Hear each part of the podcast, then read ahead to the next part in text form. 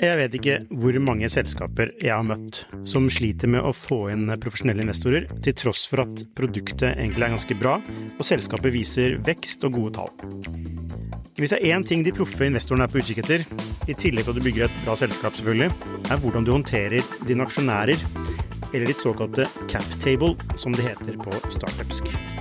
Et ødelagt captable setter rett og slett en stopper for selskapsutvikling.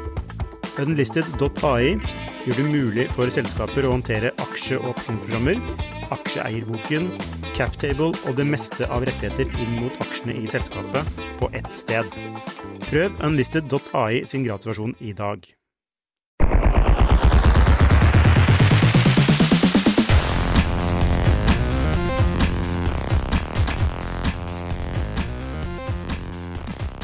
Denne podkasten er sponset av Schibsted Vekst. Velkommen til en ny podkast her i Skifter. I dag er Per Ivar programleder, og i dag har vi med oss eh, Lars Johan Bjørkvold. God dag. God dag. Lars Johan, du er eh, Chief Growth Officer, verken mer eller mindre, i Seneta. Hva, hva er en Chief Growth Officer Ja, på, på godt norsk? Hva er det? Det er vel uh, Tittelen er vel kanskje ikke det som er så viktig. Det er vel noe som kommer ut av eh, dagens eh, inflasjon titler i den digitale sfæren, kan vi heller si det sånn.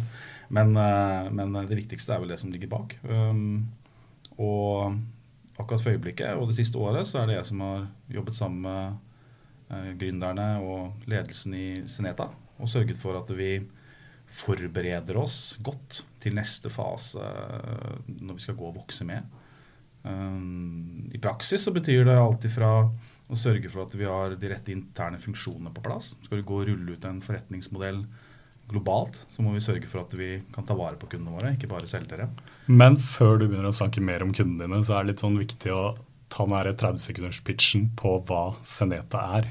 Så kan vi jo Det kan vi godt gjøre. For det er ikke alle som vet det, selv om dere har vært ganske mye vind i det siste. De, mange som hører på den her, eh, har sikkert hørt om dere, men det er noen der ute. Ja, det kan jeg tenke meg. Det, Seneta vi er de første i verden til å introdusere transparens når det kommer til prising på containerfrakt. Og det i praksis si det at vi samler priser eh, fra alle de største vareprodusentene og distributørene globalt, de som sender sender innhold i konteinere fra A til B. Og så bygger vi opp en eh, plattform basert på den prisingen, der eh, vi har muligheten til å presentere indekser, prisindekser ut, som andre kan sammenligne seg med. Så når du gjør innkjøp, så stikker du til Seneta, og så finner du ut om du har fått en god pris eller ikke av leverandøren. basically. Ja. Dere har flere port connections enn eh, noen annen aktør i verden akkurat nå, eller hvordan er dette? Ja, altså Det fins jo ingen annen aktør som gjør så det vi gjør. Dette, du kan si at vi har perceived competitors. altså Det fins uh, konsulenthus som gjør disse tingene manuelt. De gjerne samler en eller to store firmaer, tre firmaer, store firmaer innenfor samme industri. Og så sammenligner de prisen deres manuelt, og så publiserer de en rapport. Um, og ofte da så kanskje materialet de har å basere seg på, det, det kan være uh, ja, kanskje 200-300 havnekombinasjoner, da, hvis du skal snakke norsk. Og um, det kan være nok til å, å, å, kunne sammenligne for disse kundene, men bak hver havnekommunikasjon så kanskje de har én til to priser. Det som vi har, er at vi har bygd opp en, en, en, si en big data-plattform uh, som analyserer og, og, og, jobber med dataen konstant. Og i dag så har vi indekser på ja, 60 000 pluss uh, havnekombinasjoner. Hvis vi går opp og ser på geografiske områder, så favner vi jo mye mye mer enn det. Vi dekker vel nesten alt som kryper og går av kombinasjoner globalt. Og da ikke bare med én eller to priser bak, men ofte mange tusen priser bak. Uh, tusen kontrakter bak. Uh, som gjør at dette blir veldig veldig nøyaktig og presise priser. Og så er det historiske data, så du kan gå rundt og se hvordan hvordan du har gjort det over tid, om du har blitt lurt av leverandøren din, eller om de har gitt deg gode priser, eller om de har uh, ja, innfridd det de har lovd. Mm. Og, det, og, dere vekker ganske mye internasjonal oppmerksomhet for den jobben dere gjør. Uh, og dere har fått uh, noen heftige investorer med på laget, så vidt jeg har skjønt. Det stemmer. Mm. men hvorfor akkurat du endte opp i, i denne businessen her? Mm. Det er et veldig godt spørsmål. Ja. Ja. Um, jeg, har jo, jeg, har jo, jobbet eller si sånn, jeg har jo egentlig alltid jobbet med, med gründerselskaper. Jeg har jo egentlig aldri hatt noen normal jobb siden jeg var 14 tror jeg, når jeg jobba på Rimi. Det var vel kanskje den eneste normale jobben jeg har hatt. Um, og når jeg begynte i Seneta, så var vel det som et resultat at jeg hadde uh, truffet han ene gründeren, han som var litt, på en måte tekniske delen av gründerskapet. Uh, vi hadde møtt han i forbindelse med noen event faktisk på Mesh og snakket mye sammen. Og han fortalte meg litt om det de dreiv med og utfordringene de sto overfor. Og spesielt da snakket vi mye om den kommersielle siden, hvor, hvor tøft det var å komme seg ut. da. Og kastet mye ball egentlig frem og tilbake. Og når jeg da uh, var ferdig med den jobben, eller den jobben jeg hadde gjort Jeg jobbet en periode på Mesh. Um, så, så, kom han rett og slett til meg og lurte på om jeg hadde lyst til å komme og snakke med, med, de andre gründerne for å se om det kanskje var noen muligheter der til å jobbe sammen og faktisk eh, prøve å sette noen av de tankene jeg hadde kastet til han, ut i verden, ut i livet. Og Det var sånn det startet. Så egentlig så hadde jeg tenkt å, å, å, kjøre i gang med noe eget. Jeg er veldig glad i å prøve å sette i gang ting. Og, og, men når jeg satte meg i møte med Patrick, da, og han, eh, han, er jo det er en av gründerne, eh, han som er også CEO i dag, og han fortalte meg om eh, hvilke ambisjoner de hadde, og hva de ønsket, og hvor det butta. og så så jeg ganske kjapt at, jeg, at her kan jeg kanskje komme og bidra med noe. og når du begynner å klø i fingrene, da er det bare å gjøre det. da. Men, men hva, slags, hva, slags, person er du som, uh, som kan bidra inn i noe sånt? Hvorfor, hvorfor, ville de ha akkurat deg? Jeg må nesten spørre de om. Ja, ja men selvfølgelig, altså, hva, er styrkene til Lars Johan Bjerkvold? Jeg tror det at uavhengig av industri da, uh, og hva du jobber i, så er det en del fellesnevnere. Og spesielt uh, når det kommer til å kommersialisere et produkt. Jeg, synes at, jeg har jobbet med flere ulike produkter opp gjennom årene. og jeg, innbiller meg det, at det er en, en, en, kjerne som ligger der. Og når du catcher den, så kan du gå ut og bruke omtrent de samme prosessene. Du må selvfølgelig, Det sitter jo mennesker i hver posisjon, så du må huske på at det handler jo bare om å henvende seg til mennesker og forklare verdien i det du har. Og så lenge det ligger en reell verdi i det du har, så, så, så, burde det være greit å få de med om bord. Så kommer det selvfølgelig andre faktorer inn. Da, som at uh, Den industrien vi jobber i nå, er jo en umoden industri. Uh, kanskje mye mer umoden enn det vi trodde når det kom til å være mottagelig for uh, teknologi, eller ny digital teknologi. Og sånne ting gjør jo ting enda litt mer utfordrende og litt mer spennende å jobbe med. Så forutsetningene industrimessig var, var, var ikke til stede i det hele tatt. Og jeg har vel egentlig ikke hatt noen utpreget interesse for, for shipping eller containerfrakt eller noe sånt opp igjen morgenen heller. Men caset, eh, det å ta en ny teknologi og, og introdusere det eh, Altså en ny teknologi med enorm verdi også.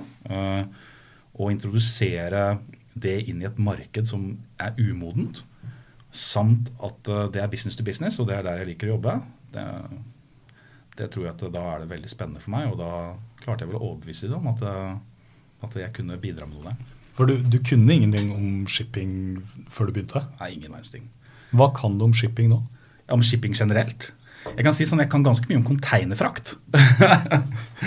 men, uh, det, det, men det er jeg, tilbake igjen, det er som alle andre industrier. altså Det er businessprosesser. altså Dette her er jo folk som, eh, som kjøper og selger en, en type commodity. altså en container er jo også en, en type commodity som, som, som forhandles. Uh, og så lenge man bare forstår hvordan den prosessen funker, man forstår hvordan eh, det prises og, og hvordan dette her da påvirkes av kapasitet osv., global varehandel osv., så, videre, så er det ikke så veldig komplisert, egentlig, syns jeg. Det operasjonelle er nok mye mer komplisert enn en, en pris, prisingen og business-siden av det.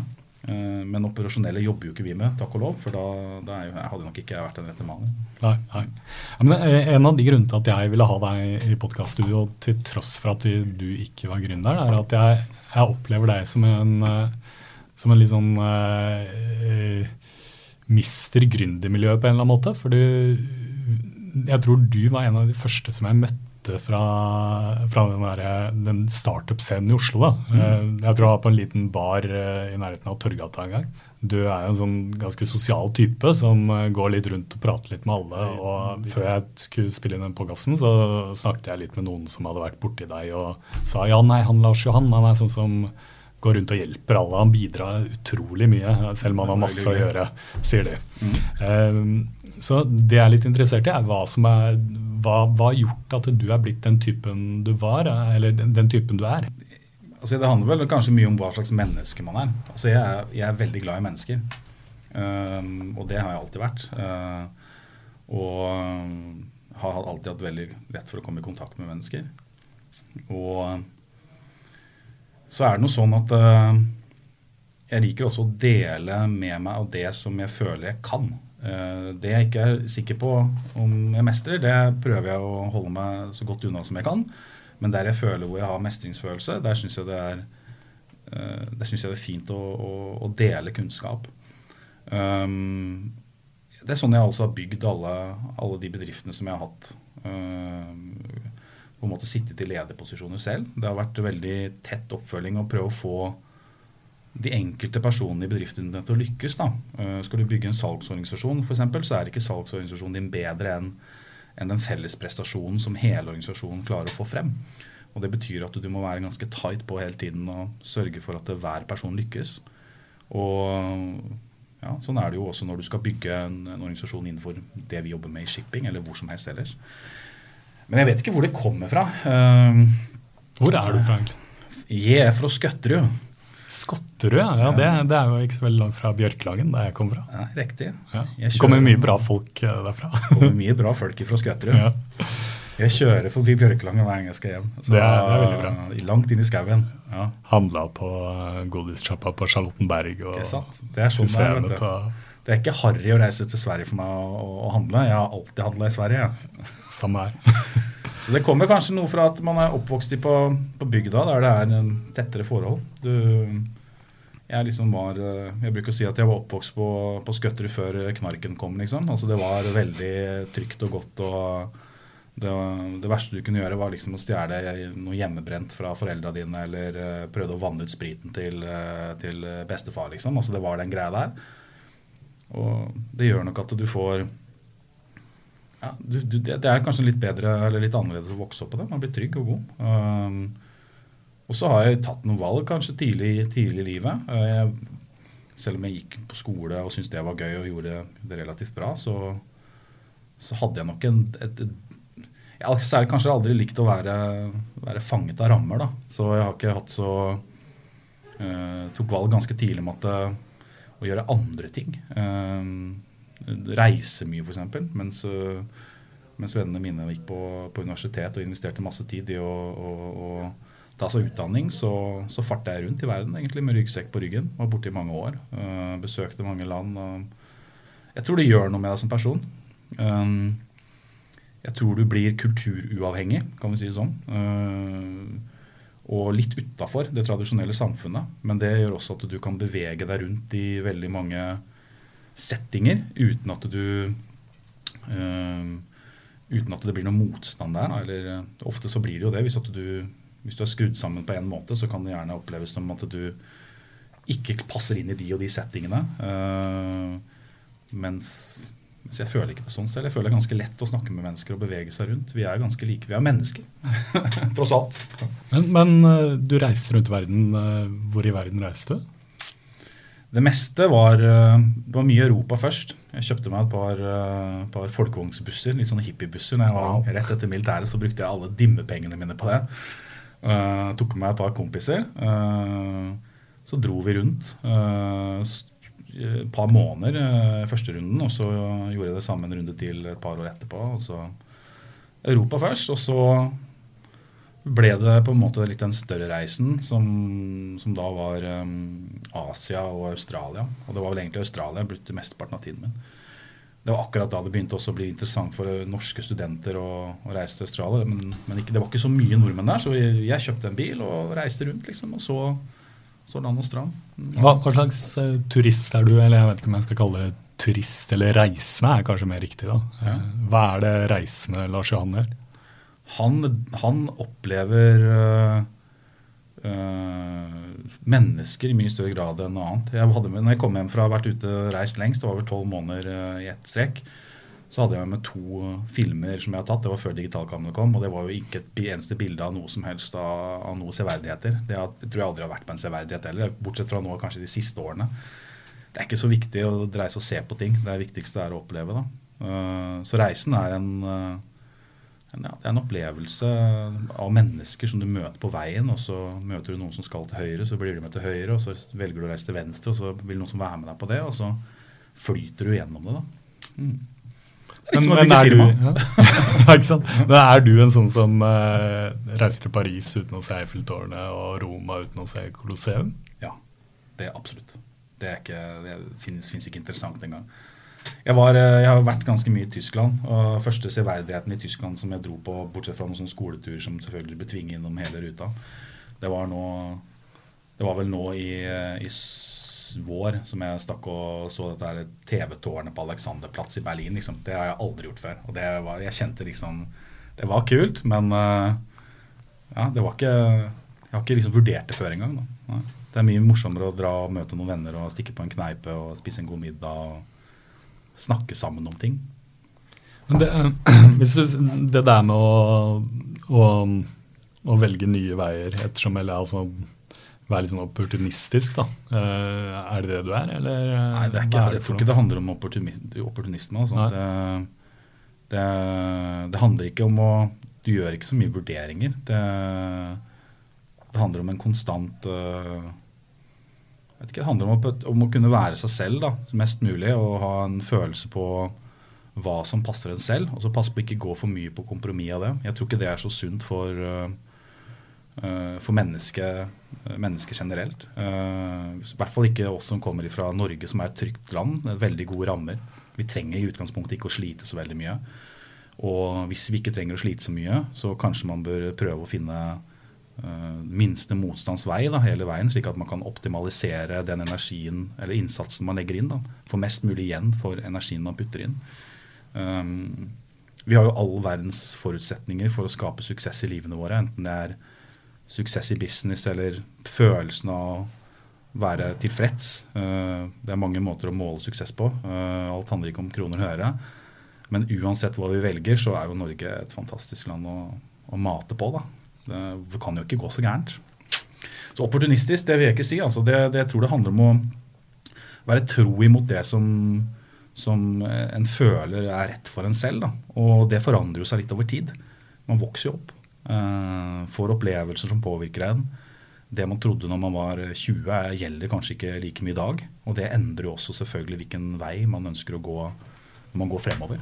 Men, men da du reiste rundt i Europa, tenkte du at eh, ja, når jeg blir ferdig med dette, her, så skal jeg bli en businessmann? For du er jo en businessmann nå, du kan jo ikke nekte for det. Jeg vet ikke, jeg ser ikke på meg selv som en businessmann, men jeg skjønner jo at andre ser på meg selv som en businessmann. Ja.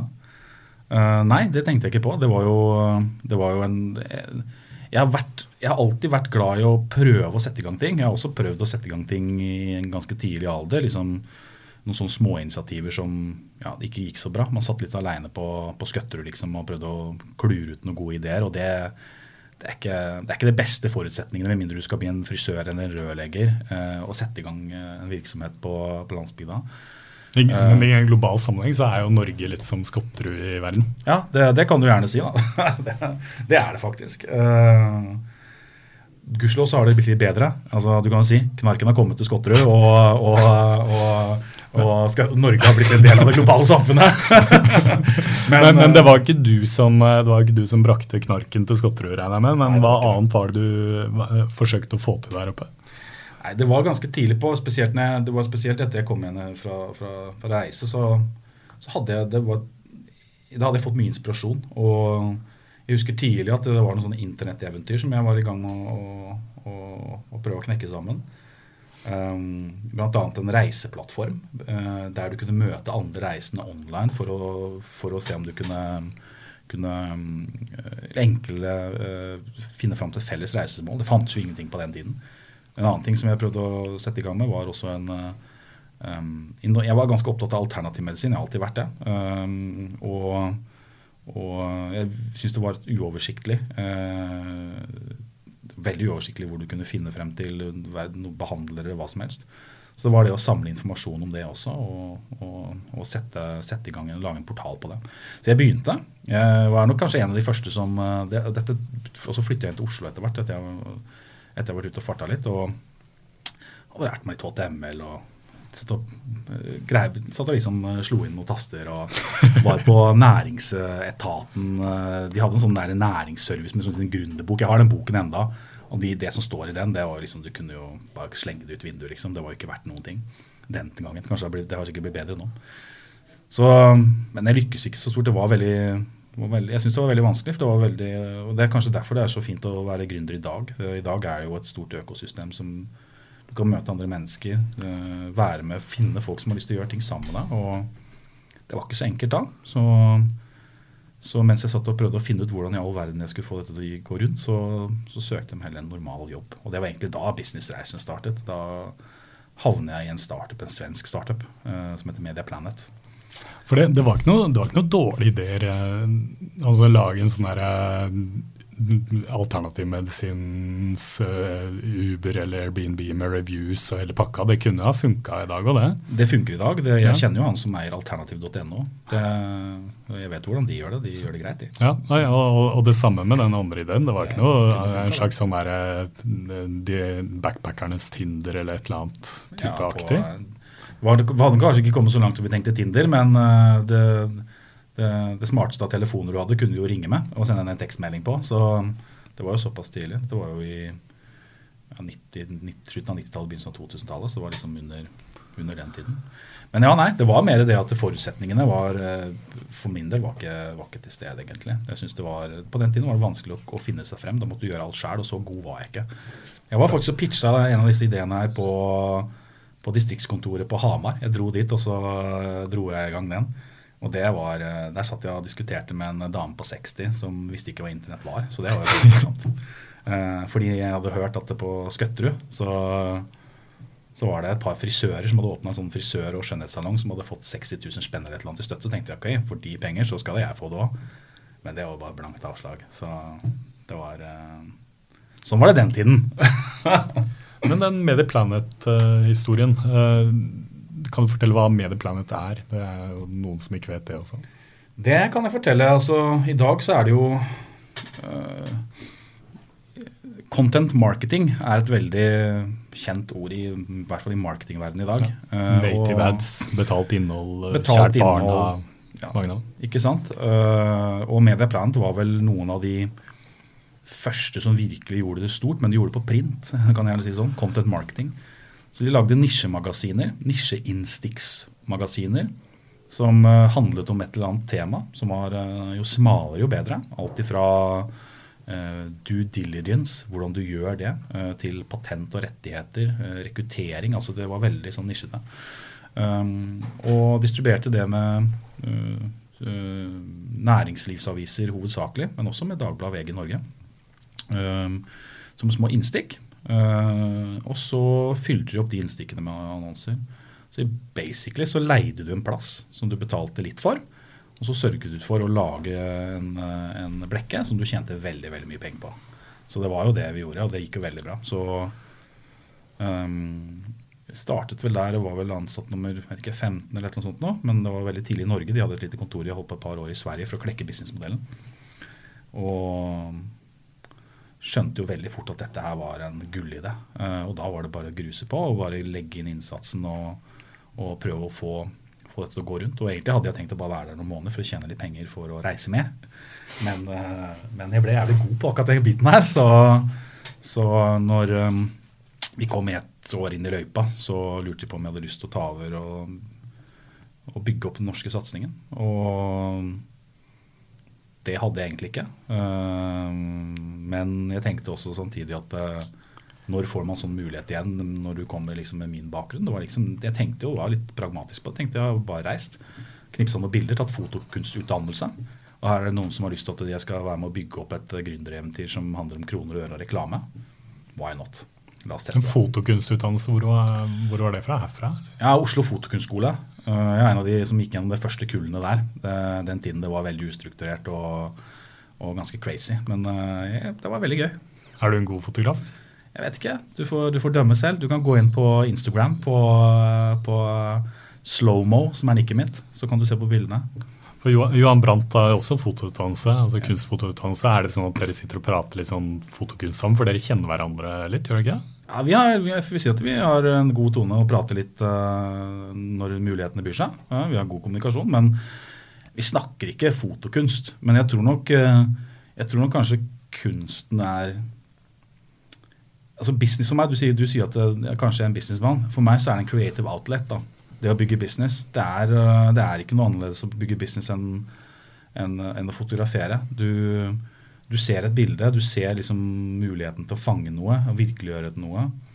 Og så handler det bare om å, å, å, å sette brikkene sammen på riktig måte, slik at du faktisk kan få kunstverket ut. da. Eh, For meg så er det en mye større kreativ eh, drivfaktor enn det det er noe annet. Pengene er eh, ikke så viktig, suksessen er ikke så viktig, men opplevelsen av å skape noe, det er utrolig viktig. Og når, når den opplevelsen svinner hen, tilbake til det å være tro mot oss selv altså, Jeg er ikke en veldig god administrator, si det sånn. Da er det, det er ikke min jobb. Min jobb er alltid liksom å prøve å bidra til å bygge og sørge for å, at byggverket gjøres på de rette premissene, kanskje. Mm. Men nei, vi snakker ikke så mye om foto. Men, men da du var i Medieplanet uh, og, og skulle bygge opp det i Norge, uh, var, det, var det en lett reise, eller hvordan var det? Det var, det var jo sånn at, eh, at jeg hadde, når jeg begynte i Medieplan, så hadde jeg jo aldri sett et Excel-ark, f.eks. Jeg hadde jo liksom ikke gått den veien der. Um, og når han som var svenske, da, som hadde vært og starta det opp i Norge, um, dro, så fikk jeg et sett nøkler, en liten eh, bok med noen telefonnummer og så et Excel-ark som var liksom Dette er budsjettene, liksom. Og eh, Det var en veldig interessant måte å starte på. Det var ganske, det var ganske tøft, faktisk. Det som han gudskjelov hadde gjort, var at han hadde, han hadde vært veldig flink med å involvere meg inn i rekrutteringsprosessene tidlig, så jeg fikk en god følelse på hva slags type mennesker vi så etter når vi skulle rekruttere folk. Um, så jeg fortsatte egentlig bare med å tune det, og brukte mye tid på å finne de rette menneskene egentlig, som jeg hadde lyst til å jobbe med sammen med selv, så at du kunne føle at, det, at du jobbet sammen med folk du likte. Da. At du at du spilte samme type game. Um, det er ganske viktig Det er viktig for meg nå også. Um, det nytter ikke å, å, Du kan være veldig god til å spille tennis, men det nytter ikke om du er veldig god til å spille tennis hvis det er fotball vi skal spille. ikke sant? Um, og, og, det å få tak i riktige folk, det, det er nok uh, det som var hardest på den tiden også. Hele tiden konstant rekruttere. Vi skulle vokse hele tiden, så vi satt jo i tusenvis av intervjuer, vil jeg nok si. Jeg rekrutterte ganske massivt i løpet av de årene som jeg var med i Mediaplant Norge. da. Sikkert, jeg vet ikke, sammen kanskje 100 personer tenker jeg, som jeg ansatte. og Hver de personene var inne på en par-tre intervjuer, og så var det screening av masse kandidater først. Så ja, det var tøft. Det var perioder her som du lurte på liksom, du, du hadde liksom åtte intervjuer på en dag. Du skjønte liksom ikke helt opp og ned på dagen. Men selve salgsbiten og sånn var ikke så vi skjønte fort hvordan liksom man skulle bygge en kommersiell modell. Og det kommer igjen til dette med å ja, Vi finner jo liksom ut den kommersielle modellen, og så kan bygge en prosess uh, rundt det uh, tidlig. Uh, så er det bare copy-paste. Få nye mennesker inn, onboarde det riktig, få dem til å følge samme prosessen, og så kommer salgene ut som et resultat. Så vi gjorde jo det veldig bra. Vi, vi, når jeg tok over, vel, hadde bedriften De hadde klart å bygge opp ganske liksom 7 millioner eller et i omsetning tror jeg, når jeg tok over. Og jeg var der i, i, som sjef for Norge i to år, og når jeg dro, så var det vel 60 mil. Uh, så, så, jeg syns vi hadde gjort det greit. Jeg er fornøyd. det, hører, det, høres bra ut. det høres bra ut. ja, ja. Men i den, i den, prosessen man skal finne folk, for det, det tenker jeg at folk er litt nysgjerrig på. For det er vanskelig å vite hvem folk er, bare ut ifra sånne jobbintervjuer og den type samtaler? Har du noen spesielle metoder som du bruker når du, som du lærte deg den gangen, og som du har brukt etterpå, for å finne de riktige menneskene? Jeg tror samtalen er viktig. Altså, jeg er ikke noen jeg, jeg er ikke noe særlig glad i standardiserte jobbintervjuer. Uh, hvis jeg merker at jeg har en potensielt god kandidat, så møter jeg gjerne de utenfor kontoret først. På en kaffekopp, uh, på en kafé. Bare få i gang praten. Med en gang jeg får i gang praten med et menneske, så merker jeg veldig fort hva slags menneske det er. Du, men det er kanskje noe som kommer også med erfaring. Men jeg tror egentlig at sunn fornuft er liksom eh, veldig fint å ha. Altså Hvis du skal være sammen med et menneske, jobbe med mennesket i mange år kanskje, og hvis du sitter liksom ikke finner tonen over en kopp kaffe, da er det kanskje litt dødfødt allerede der. Spesielt i en startup-sammenheng, når, når, når, du skal si den første kjernen din. Eh, det er kanskje de fem til ti første menneskene du ansetter, og dere skal, dere skal, blø og dø sammen. Og da må du ha noen folk som, som, du, kan, som, du, liker. da. Så kanskje ikke de trenger å være eksperter eller de beste i verden på det de gjør, men heller liksom er interessert i å, å lære seg ting. Så det er vel noe i det å, å hire for attitude og teach for skills, som, som, er en sånn frase som eksisterer der ute på, på, på internettet. Um, jeg vet ikke hvem som sa det, men jeg, men, men jeg er helt enig i det. Um, og det har egentlig vært min, min, min ledestjerne hele tiden. Uh, liker jeg folka, så kan vi gjerne kjøre det gjennom mer sånn rigide intervjuer etterpå. Men hvis ikke jeg liker folka, så kjører vi ikke intervjurunden engang. Uh, for det handler om mellommenneskelige forhold her. Hva slags folk er det du liker? Ja, si det. det. Jeg liker folk som når du skal, i hvert fall når du skal bygge business Jeg, altså jeg er jo på den kommersielle siden. Og den kommersielle siden så er det jo sånn at du skal snakke med mennesker. Og det vil jo si at du må, være, du må ha en egenskap slik at du, du klarer å, å, å, prate med folk. Det er jo nummer én. Um, jeg, jeg, jeg, når det kommer til personlige preferanser, så, så kan jeg nok si at jeg liker, liker veldig mange mennesketyper. Det, da, da, er det litt annerledes. Altså, da kan du være supergeek, eh, eller du kan være the superseller. Det spiller ingen rolle fra meg. Eh, men i en rekrutteringssammenheng så, så, så, er det oftest kommersielle mennesker jeg ser etter. Da. Og da må du bare være god til å få en connection. Da. For du skal jo connecte med en kunde mest trolig en eller annen gang. Og hvis ikke du kan connecte med en kunde, eller connecte med meg, da er jeg ikke sikker på om du klarer å connecte med en kunde eller noe. Men øh, den selgerrollen, eller altså den, den, kommersielle rollen, har den endret seg litt øh, i løpet av den tiden som du øh, har vært i business? da? Eh, jeg, jeg, tenker at selgeren i dag er noe annet enn det vi hadde for ti år siden. Jeg tror ikke selgeren er noe annerledes. Jeg tror bare at eh, det har blitt bygd opp med masse teknologi rundt selgeren, slik at selgeren kan fokusere på det som faktisk er viktig, og det er eh, kundekommunikasjonen, og ikke alt det administrative som ligger rundt. Vi i Seneta er ganske langt framme si, til å implementere alt som, som er av nyvinninger innenfor teknologi, spesielt salgs- og marketingteknologi for å uh, fjerne um, Eller øke sjansen for salg og fjerne minst mulig administrasjon. da. Og, og heller la da selgerne fokusere på å snakke med kunden og bli gode på det. I tillegg så er det jo sånn at noen, i noen uh, industrier og bransjer så bruker du ikke uh, bruker du ikke fysiske selgere lenger. Og det er jo selvfølgelig en stor endring. Altså Du kan jo bruke i mye større grad inbound marketing, som det heter. Altså generere potensielle business gjennom, gjennom uh, innkommende henvendelser, fordi du er god til å være der ute og bruke godt innhold, uh, spre Det kan være blogger, det kan være mange ting du kan bruke for å få folk inn til deg. Um, mens i B2B, i tradisjonell B2B, så har jeg sterk tro på at uh, du, må, du må ta opp telefonen, prate med folk, og ofte gå møter i face to face, slik at de får et tillitsforhold til at du er en real person, og samtidig så representerer du et godt selskap. Og de to tingene sammen bruker å, bruker å løse biffen. da. Mm. Og da, da, da, bruker du en del av det du lærte på disse reisene dine, og du bruker at du er fra Skotterud. ja, men det er, det er, noe med å være fra Skotterud og ikke ta seg selv så høytidelig. da. Kanskje og kunne, kunne, snakke med mange typer mennesker. Det kan du gjerne si. Det første Faktisk, jeg kom på når jeg gikk på, på, på Fotokunstskolen, så det, hadde jeg en sånn side, sidejobb. og Det var å jobbe på AC Nilsen Norge uh, som sånn telefonintervjuer.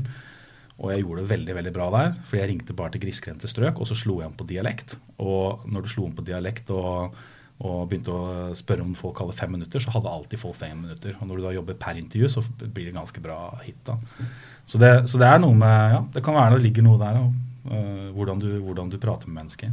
Det handler om å på en måte forsøke å få de menneskene til å, å føle at de kan identifisere seg noe med deg, da, eller? Det er ikke, det, jeg tror ikke det Tilbake igjen til hvordan mennesker jeg gjerne ser etter hvis at eh, jeg skal rekruttere, så ser jeg jo gjerne etter mennesker som har dette naturlig iboende. Hvis man prøver for mye, så går det som regel aldri. Jeg, jeg, jeg er ikke sånn øh, overbegeistret over, over, mennesker som ikke er flinke på kommunikasjon, og som prøver å bli en selger. Kanskje de heller burde prøvd å bli noe annet. Um, jeg tror det at uh, du kan ikke nødvendigvis bli god på alt. Det er veldig mange som ønsker å bli god på ting som de kanskje burde holdt seg unna. og Sånn er det i hvert fall i salg. Veldig mange som har lest veldig mye bøker om salgstriks. Og så prøver de en halv-Nelson eller et eller annet uh, som de har lest om og skal funke, og så blir det bare flaut. Um, fordi de klarer ikke den praten da, som gjerne du må ha med kunden din. Vi ser også det hos oss. altså uh, Gründerne i selskapet Sineta er fryktelig gode på, på å prate med mennesker. Um, skape en dialog og tillit. Um, og gjennom det, så hadde det ikke vært for det, så tror jeg ikke vi hadde hatt en, eh, klart å komme inn på markedet i det hele tatt. Altså, det blir sånn tillitsforhold tidlig. da. Uh, og de bruker veldig lite triks. Ja, for det er jo den kundegruppa der med litt konservative shippingbransjen, iallfall ifølge mitt inntrykk, da. Mm. Uh, kanskje litt eldre, gråhårede menn og osv. Mm. Det er jo det er ikke bare lett å få tillit uh, inn mot den gruppa. Nei, ikke i starten i hvert fall. Det er jo helt uh, åpenbart det at det, det, når du skal introdusere noe nytt der, så er det en struggle. Um, Gudskjelov så går det lettere og lettere vi, etter hvert som du, du får uh, brandet ditt ut og folk skjønner at du er på sporet av noe som faktisk gagner dem. At dette er ikke noe lureri eller noe triks.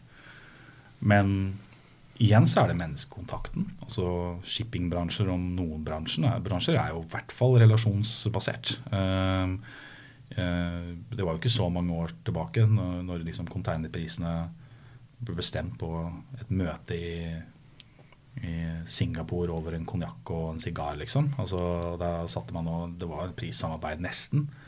Um, mens uh, Og det er jo bare basert på relasjoner, alt sammen.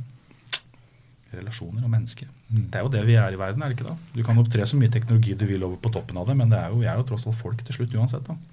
Men Du sier jo, eh, sier at eh, de, når de finner ut at det gagner dem, men dere er jo også et selskap som, eh, som gjør noe som gjør andre arbeidsledige også. Det er jo, det er jo en disruptiv kraft i, i Seneta. Ja, det, det, er det. Men ikke nødvendigvis disruptiv eh, på en måte som ødelegger for businessen. Uh, vi går ikke konkurranse egentlig med noen av de. Uh, hvis du ser på både kjøpersiden og tilbudssiden i, i, industrien vi er i, så er det ikke sånn at vi ønsker å bli en digital Uber for shipping f.eks. Det, det er ikke dit vi går. vi ønsker å bidra til å um, endre på hvordan businessen gjøres, altså businessprosessen. I dag så er det disconnects på alle mulige måter og veldig mye manuelt arbeid. Alle jobber på hver sin måte, det er ingen datastandarder. Eh, så vi ønsker å være med å, å, å endre på en måte rammeverket som det opereres innenfor. Da, eller å bygge rett og slett en, en, en digital plattform der det er mulig for å gjøre dette lettere. Og da må man jobbe med alle partene. Så jeg tror egentlig at de, eller vi opplever det i hvert fall sånn, at de som vi ble sett på som en trussel i starten, men etter hvert når både kjøpere og selgere forsto at vi var egentlig ikke der for å ødelegge, men for å forbedre, optimalisere, rett og slett, eh, gjennom å endre på en del parametere som, som, de mest trolig hadde måttet endre på selv uansett, eh, så tror jeg de ser på oss som en, eh, som en, en bet som de kan ta for å for at, ja, så de slipper å gjøre det sjæl, rett og slett. Ja, jeg, jeg, tenker jo Kjøper og selger som, eh, som institusjoner, de, de, vil jeg tro at er veldig fornøyd med dere. Men disse som gjør dette manuelle arbeidet, og alt har gjort det manuelle arbeidet, og sitter med disse papirarkene og Excel-arkene og PDF-ene, de, de, vil jo bli overflødige med, med, det systemet deres. Og det er, jo, det er jo bra for bransjen, men uh, nødvendigvis ikke for de enkeltmenneskene. Tenker du på det noen gang? Altså at dere, dere gjør, gjør, at folk må finne seg andre ting å gjøre? Nei, det vet du hva. Jeg, jeg, jeg ser poenget ditt, og, og jeg, jeg, kan tenke på det, men jeg tenker ikke på det med noe, med noe negativt. Det er liksom Tømmerhoggeren forsvant fordi at noe annet kom. Men det er jo ikke sånn at uh, folk ikke eh, overlever for det. Altså Verden utvikler seg videre. og det er jo helt klart det at automatisering kommer til å ha en stor impact på verden vår. Uh, jeg vet ikke hva løsningen på automatiseringsproblematikken kan du si sånn, kommer til å være. Det kommer til å være masse mennesker, med stoler som står uten arbeid. Og, og, noe må skje der, men, men i Seneta er ikke det min oppgave. I mange andre settinger så kunne det kanskje vært det. jeg, tror det jeg, tror, jeg tror nok ikke at det, alle arbeidsplasser kommer til å forsvinne med det første. Eh, når du og jeg ligger på gamlehjem, så tror jeg ikke at det kommer en robot for å tørke oss bak. for å si Det sånn. Jeg tror det kommer til å være mange yrker som kommer til å kreve mennesker. Og kanskje mer og mer mennesker. Kommer selgeren til å forsvinne? Kanskje. Jeg vet ikke. Uh, sjåføren, ja, han kommer kanskje til å forsvinne. Men det kommer til å ta lang tid, tror jeg. Jeg tror ikke det er sånn gjort over natta. Men Tror du vi klarer å finne opp noe som virkelig skaper den mengden med arbeidsplasser som man trenger for å fylle opp under denne automatiseringen? Det vet jeg ikke. Det, det, det syns jeg er et kjempegodt spørsmål. Det, det, aner jeg faktisk ikke om er mulig. Det, er, er jo mye diskusjoner om, liksom, om man skal introdusere borgerlønn, og, og, at man må sette i gang andre typer mekanismer på, fra si, sånn samfunnet og regjeringer sin side da, eh, for å støtte opp under de endringene som kommer til å komme i business. Og det kan hende at det er de mekanismene som, som må til. Da. Eh, det vil jo ikke nødvendigvis være sånn at, at f.eks. Norge som, som, land vil tjene noe mindre penger, selv om, selv om menneskene ikke er i jobb. Altså, det vil jo være bedrifter med store omsetninger og resultater som man vil sikkert skattelegge på en eller annen måte. Og hvis de pengene da går tilbake igjen til, til, befolkningen på en eller annen måte, uh, så kan kanskje det være greit. Jeg vet ikke. Du får i hvert fall mer tid da, til selvutvikling kanskje, og, og, og, gjøre andre ting. Men har vi det så bra i Norge at vi, at vi vegrer oss for å gå inn i, i, inn i entreprenørskap og gründerskap? Ja, Det gjør vi jo åpenbart ikke. fordi vi, altså har vi jo åpenbart ikke, for nå er det jo en veldig stor interesse for, den, eh, for, for, å, for, å, stupe inn i det. Eh, kanskje litt for mye interesse. Det kan jo være sånn at mange av de som søker inn i entreprenørskapsverdenen, kanskje også burde heller gjort noe annet. Men det er jo, det er jo det er et helt annet spørsmål. Men um,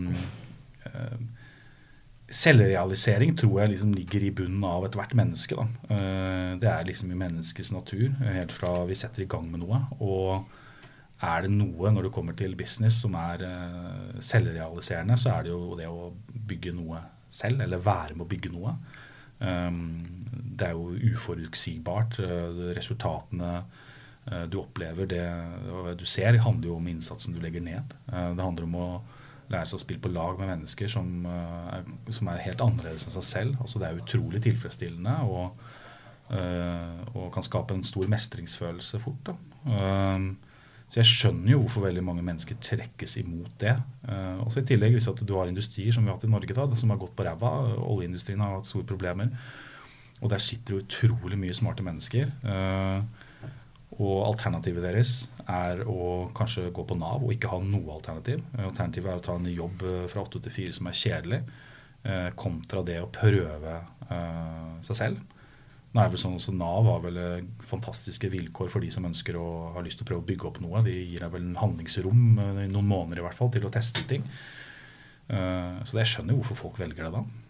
De, dere har begynt å henge litt i New York nå, og du hadde hengt i Berlin nå ja, sist. Ja, det er Hamburg er det vi har ja, Hamburg, Hamburg var det. Mm.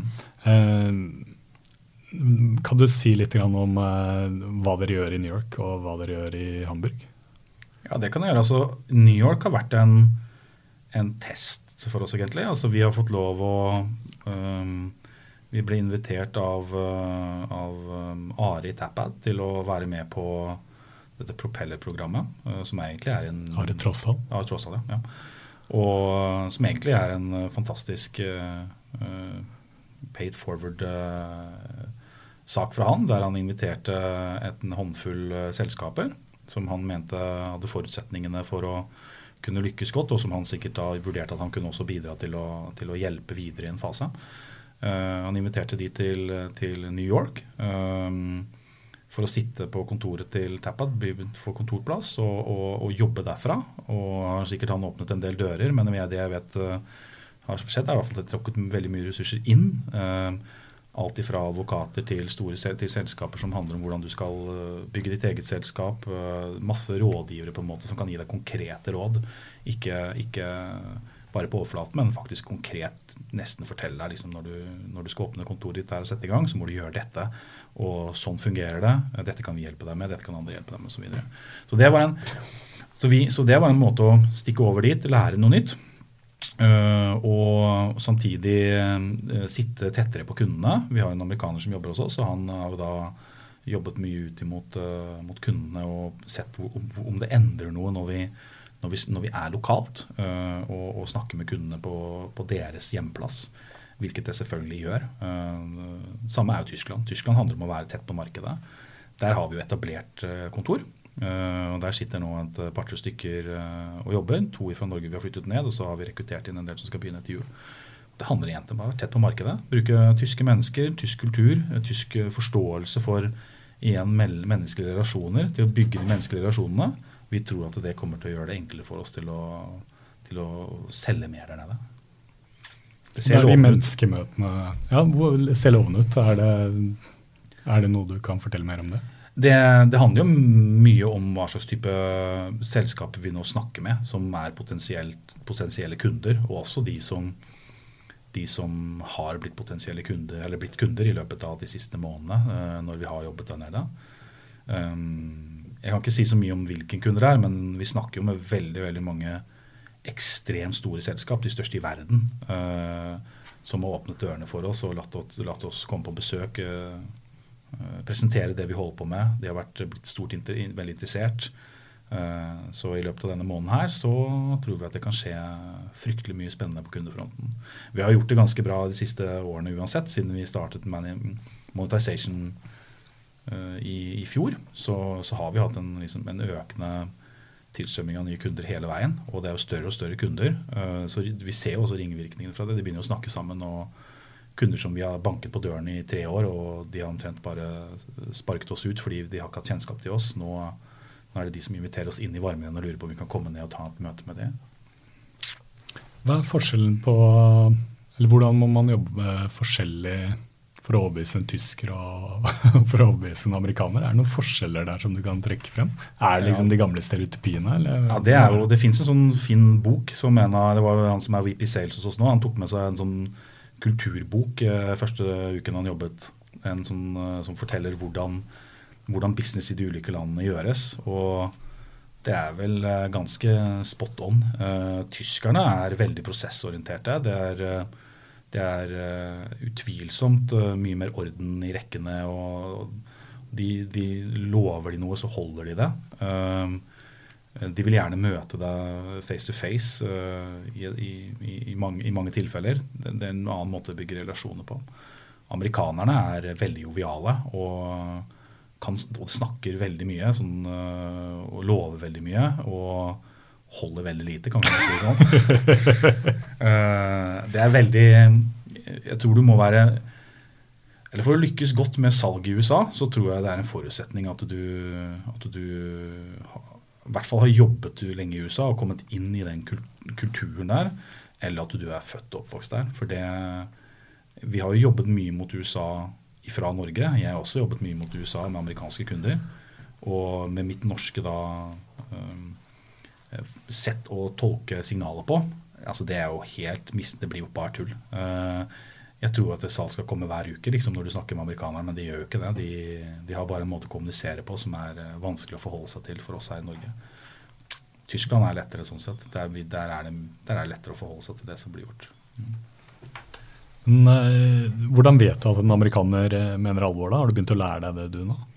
Jeg jobber ikke så mye med salget mot amerikanerne selv. Så jeg er ikke personlig klekka av den amerikanske nøtta, men jeg vet at at Will, som er uh, han som er amerikaneren som jobber der borte. Og også Patrick, da, CEO-en som har sittet i baksetet og støtta, mye, støtta han mye. De er i ferd med å klekke ut noe som, som, som ser veldig lovende ut. Jeg kan komme med en update forhåpentligvis snart.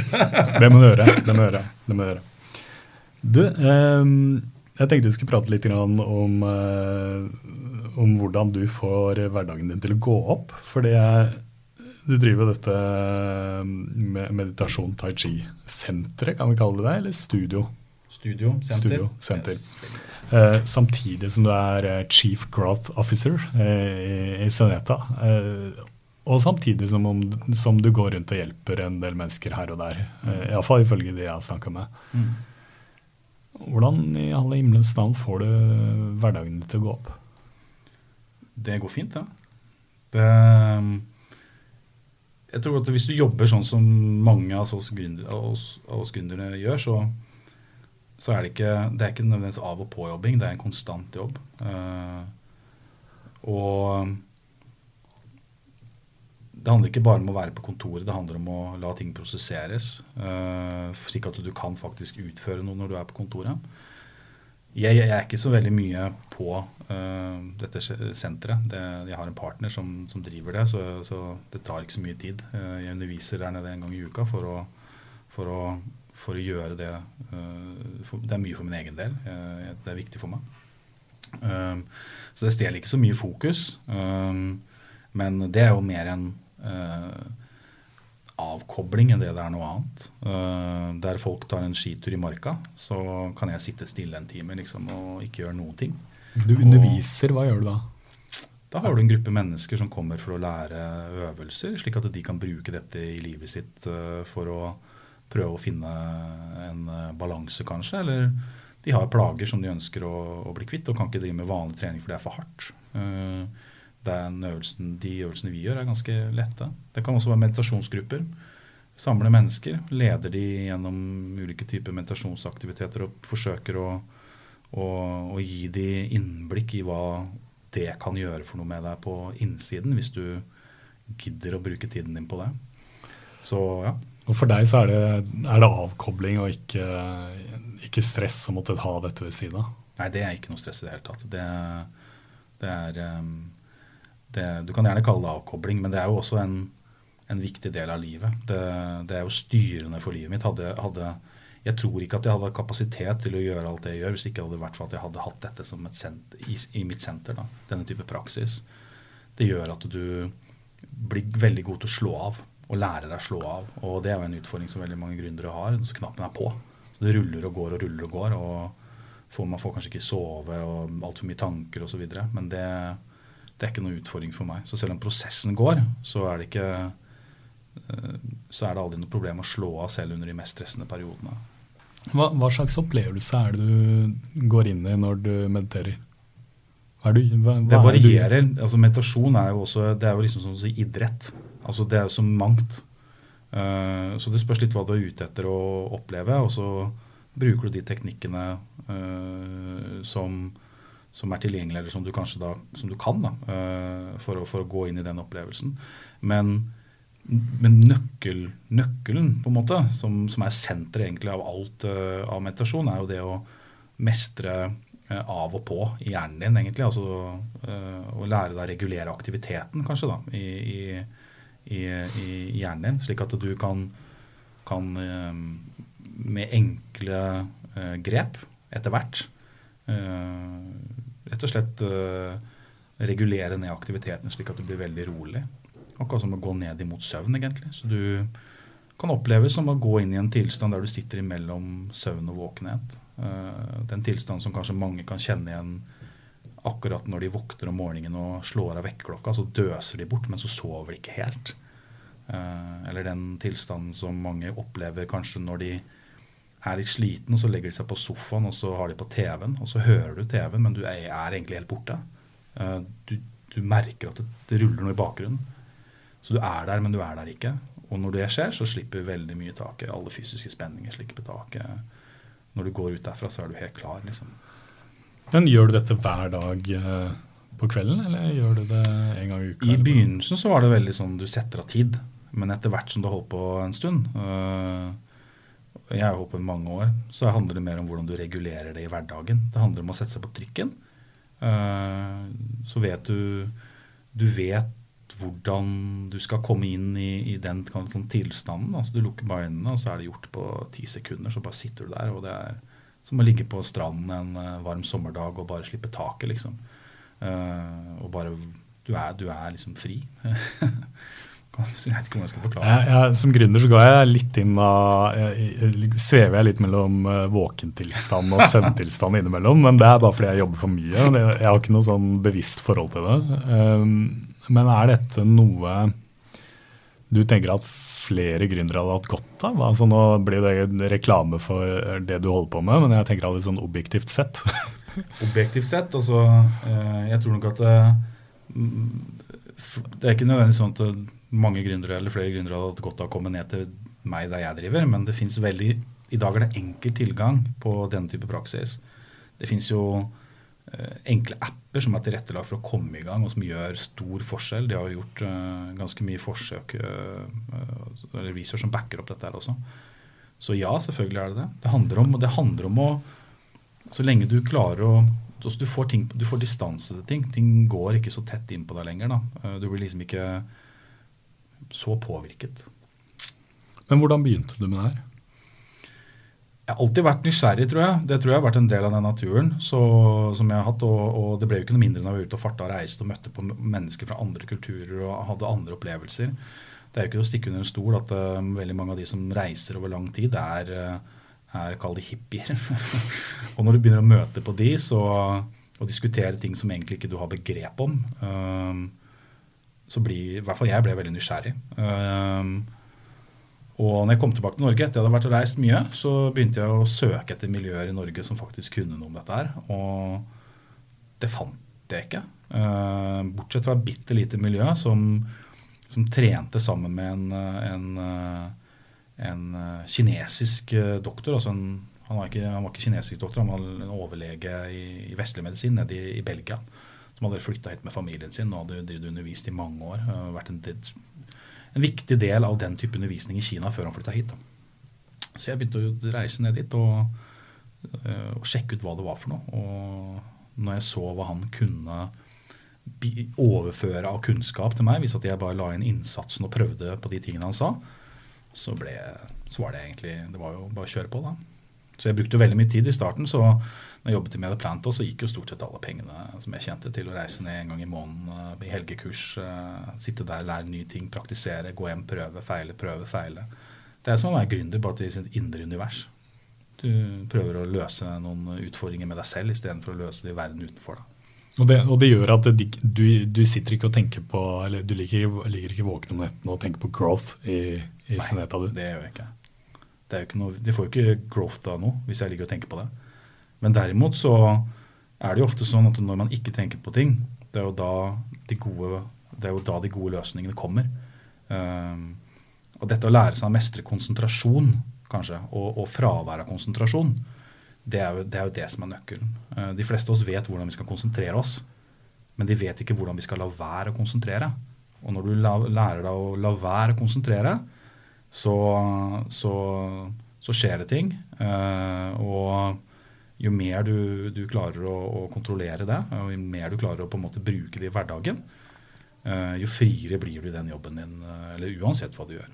Du blir ikke så oppslukt. Du blir ikke så medtatt når du har emosjonelle ting. altså Du får emosjonelle reaksjoner, men det er ikke sånn det sitter i deg eh, månedsvis etterpå. Det er bare du kjenner det, og så lar du det gå. Du blir mer fri. Men når du ser de gründerne rundt deg, for du, du både når du jobba på Mesh og du drev jo også et uh, tidsskriftet Genuin, var det det? Genuin, ja. Det er jo noe greier, ja. Det, ja, det, altså, det har vi glemt å Det, det kan vi snakke litt om etterpå. Gründertidsskrift. Uh, litt sånn uh, skifter før skifter, egentlig. Veldig dårlig versjon av skifter i så fall, men ok. men uansett, når du ser gründeren rundt deg, ser du da en gjeng som kjører seg for hardt uten å få den avkoblingen de, de trenger? Det, mister vi en del folk på veien? Noen gjør det. Altså det, det, er jo mange som går på smeller. og Jeg snakker jo med, med, med, med veldig mange gründere også i tilknyttet Oslo-miljøet, som, som har springet i veggen ganske fort. Uh, når du trekker uh, Du strekker strikken din egentlig i forhold til Du gønner på mer enn du har kapasitet til. Da. og Det er jo det som er, det er som utfordringen når du gjør det over tid. Og når du da ikke klarer å slå av, så er du helt, når hele tiden er på, så får du jo ikke hvilt. Og da, da går det gærent.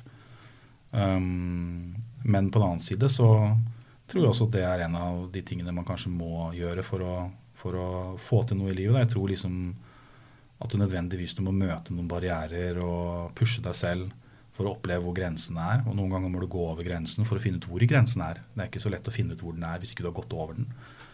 Um, men å holde seg på feil side av grensen over lang tid, det tror jeg ikke noen har noe godt av. Men å drive og pushe litt på den og strekke litt på den og på en måte sakte, men sikkert øke kapasiteten. Det er som å trene kondistrening, egentlig, føler jeg. da. Du øker så når jeg begynte med The Planet, så hadde jeg jo aldri jobbet hardt. Eh, jeg hadde jo vært ute og reist og gjort bare sånne strøjobber. Og jeg husker jeg satt jo på telefon og skulle snakke med kunder. altså den Første dagen som liksom jeg gjorde en ordentlig stykke jobb, klokka tolv, så var jeg jo helt utpumpa. Jeg visste ikke hvor jeg skulle gjøre meg. Klokka ett så kunne ikke folk snakke med meg engang, for jeg visste ikke engang hvordan jeg skulle stokke ordene. Jeg var helt utslitt. Det eh, tok en to-tre måneder, og så kunne du jobbe til fire, og så kunne du jobbe til fem. Og nå er det jo ingen begrensning i så det finnes, altså, Du kan jobbe 12-14-16 timer, og så merker du ikke det på samme måten. Men å gjøre det Men jeg tror kanskje at det også kan ha noe med den praksisen som jeg driver med ved siden av. Da. Eh, jeg kjenner jo folk som jobber 12-14-16-20 eh, timer i døgnet og som ikke takler det. Så det må jo være noe, jo være noe der. Men, men eh, pusher, vi, pusher vi i gründerbransjen det idealet litt? Det er å jobbe mye idealet? Og hele tiden være på at dette er en hobby, dette er noe vi brenner for og noe vi skal, vil skape. Så da er du nødt til å jobbe 12-14-16 timer? Det, jeg, vet det, jeg, vet ikke om det, går an å svare på det spørsmålet. Jeg tenker det at hvis du, er, hvis du, er, hvis du har en idé, hvis du er en gründer, så, så er det egentlig sånn at uh,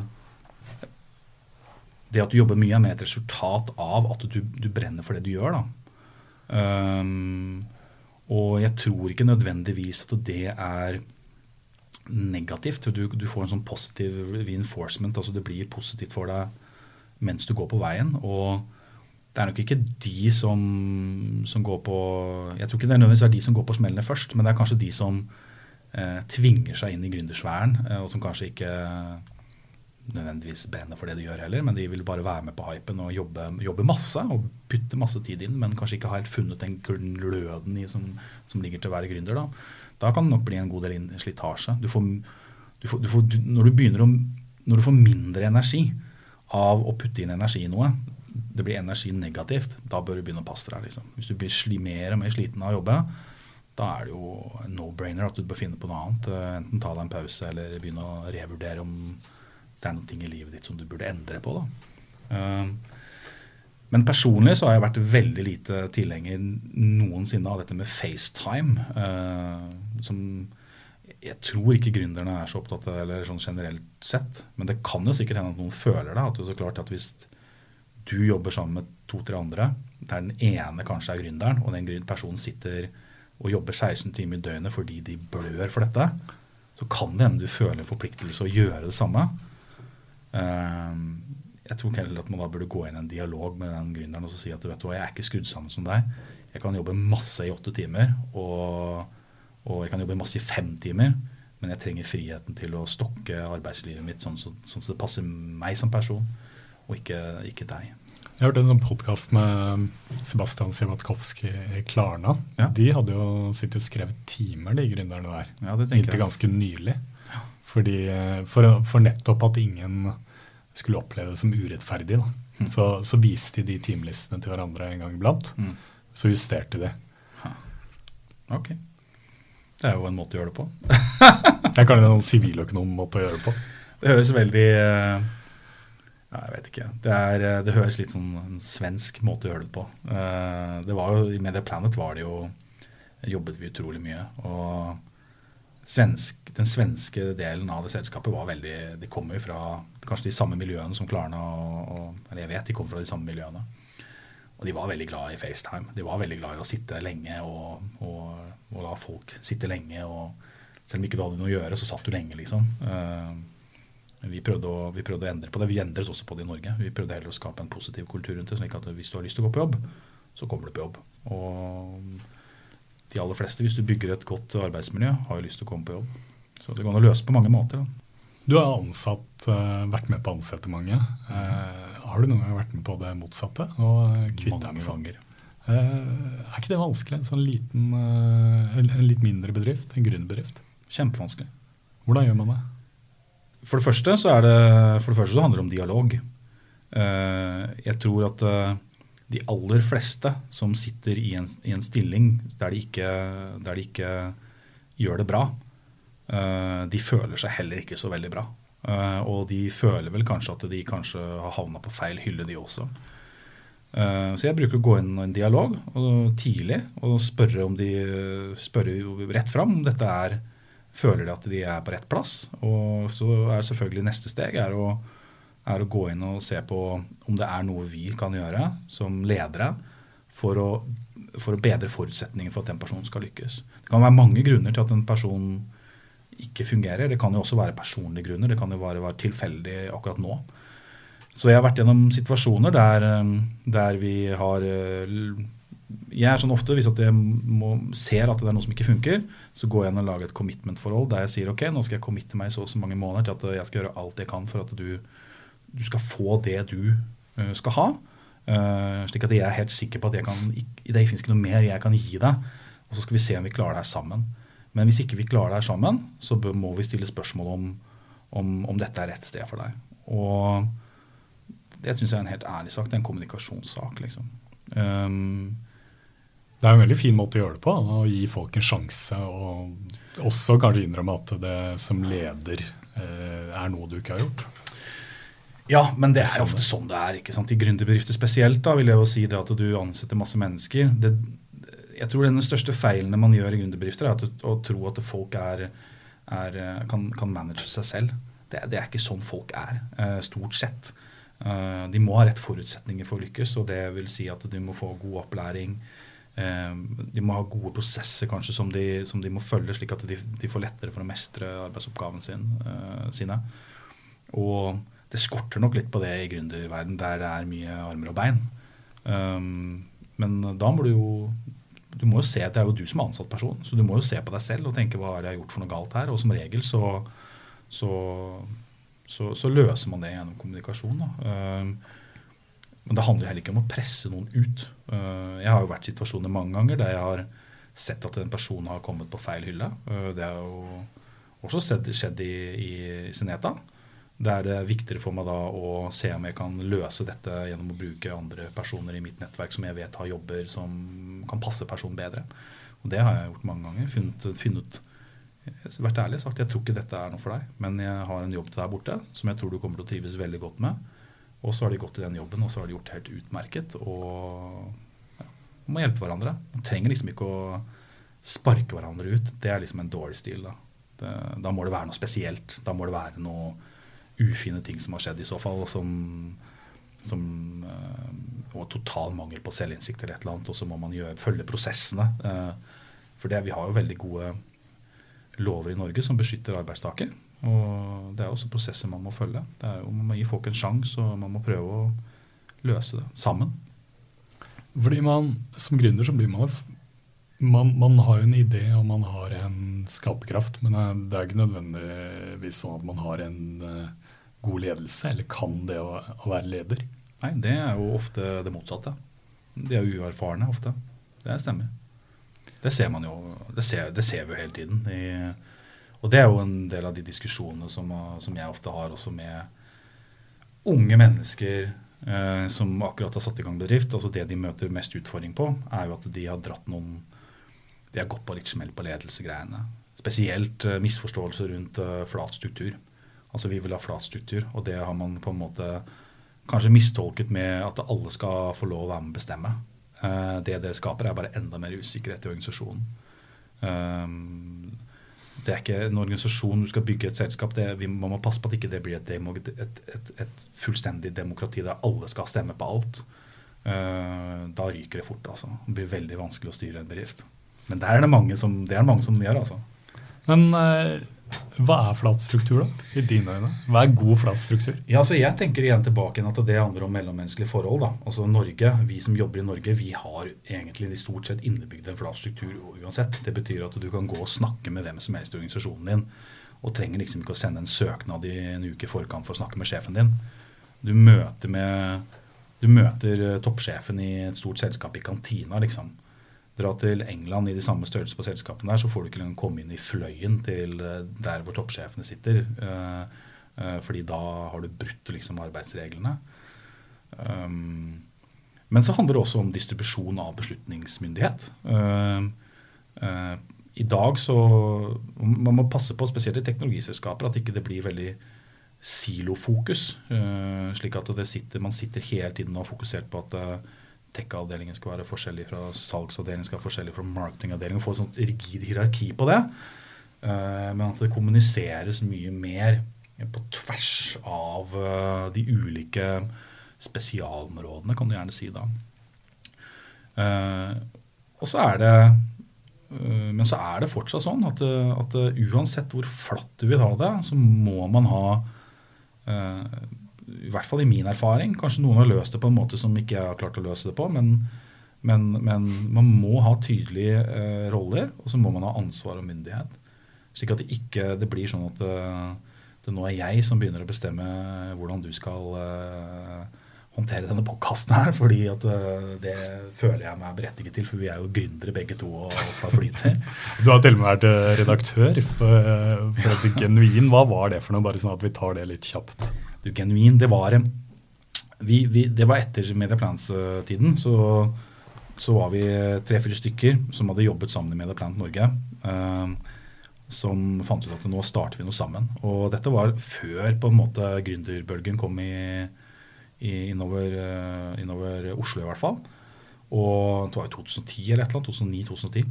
Og da startet vi et, uh, en satsing der vi bestemte oss for at dette skal vi starte uten noe som helst av penger. Og så skal vi se hvordan vi skal skaffe oss penger fort mulig gjennom å, gjennom å tjene de sjæl. Og så skal vi prøve å teste så mange ideer som mulig på så kortest tid som mulig for å se om vi finner noen som, som funker. Og en av de tingene vi da fant ut at vi hadde lyst til å gjøre, var å lage et magasin for entreprenører. Fordi det fantes ingenting i Norge på den tiden, og vi så at dette kan jo vi gjøre noe med. Så vi lagde et magasin som heter Genuin, som, som, som kom ut i jeg tror det var ti utgaver. Men de første åtte utgavene var en litt sånn smal, glossy blekke som vi sendte gratis ut til alle nyetablerte selskaper i Norge mm, fire ganger i året. Og var bare reklamefinansiert. Eh, og så gjorde vi en rebrand på det. Det var når vi møtte faktisk Anders og de i Mesh. Vi liksom kom i kontakt med de. Gjorde en rebrand på hele opplegget. Fikk det til å bli ganske fett. Et ganske tjukt eh, magasin på 106 sider. Dritfett papir, gode saker. Um, og, og, hadde lyst til å gjøre dette til på en måte uh, det magasinet i Norge, da, uh, og kanskje også etter hvert Norden, som, som representerte oss gründere, og hvordan vi tenkte Snakket om de kule casene. Vi husker vi første magasin intervjuet vi Douchebags hadde akkurat starta opp. Uh, en av våre journalister var jo borte og så på Seneta når de pitcha på en sånn pitchekonkurranse lenge før Seneta eksisterte omtrent. ikke sant? Men ja, det var det som var målet. Men, eh, men eh, vi kom oss ikke helt dit. Hva skjedde? Det, skjedde, det, som skjedde, var egentlig det er en veldig enkel forklaring. Vi hadde bygd opp uh, alt av bedriften vår rundt oss selv. Jeg sørget for at vi hadde vi hadde jo en hel haug med frilansjournalister, vi hadde noen fotografer, vi hadde sakene våre. Uh, og så hadde vi én kommersielt ansvarlig. Og, og, og, han fikk en, en personlig, det var en personlig ting i, som familien hans som, som, han måtte ta stilling til. Og han måtte ha seg fast jobb, faktisk. Det var egentlig så enkelt. Det var ikke snakk om at han kunne, kunne gå og bootstrappe mer. Det var sånn jeg må ha fast jobb. Og det å gå over og ta over et sånn type eh, salgsinitiativ, det er ikke gjort over natta. Så vi prøvde jo. Vi jobba jo sammen med Anders eh, spesielt i Mesh. Eh, det var da jeg kom i kontakt med de første gangene også. Og, og prøvde å finne nye metoder og se om vi kunne få det til å gå videre. Eh, men jeg hadde ingen interesse av å gå inn og jobbe med den type salg. Eh, jeg ville videre og jobbe med de tingene jeg syntes var moro. Og da ble det tull, og da sa vi da, vet du hva, kanskje like godt å gi seg mens leken er god. Liksom. Vi, det gikk bra. Vi, vi, vi la ned mens det, mens det, mens det fungerte. Mm. Apropos å gi seg mens leken er god, nå har vi holdt på en god stund. Eh, kunne sikkert ha runda dette av på en litt eh, bedre måte. Eh, jeg skal ikke hjem og meditere, men jeg skal på egentlig det motsatte, på juleavslutning på skolen. Da kanskje du trenger å meditere, da? Kanskje trenger å meditere etterpå. Ja. Takk for at du ville komme hit. Så snakkes vi snart igjen. Yes, takk.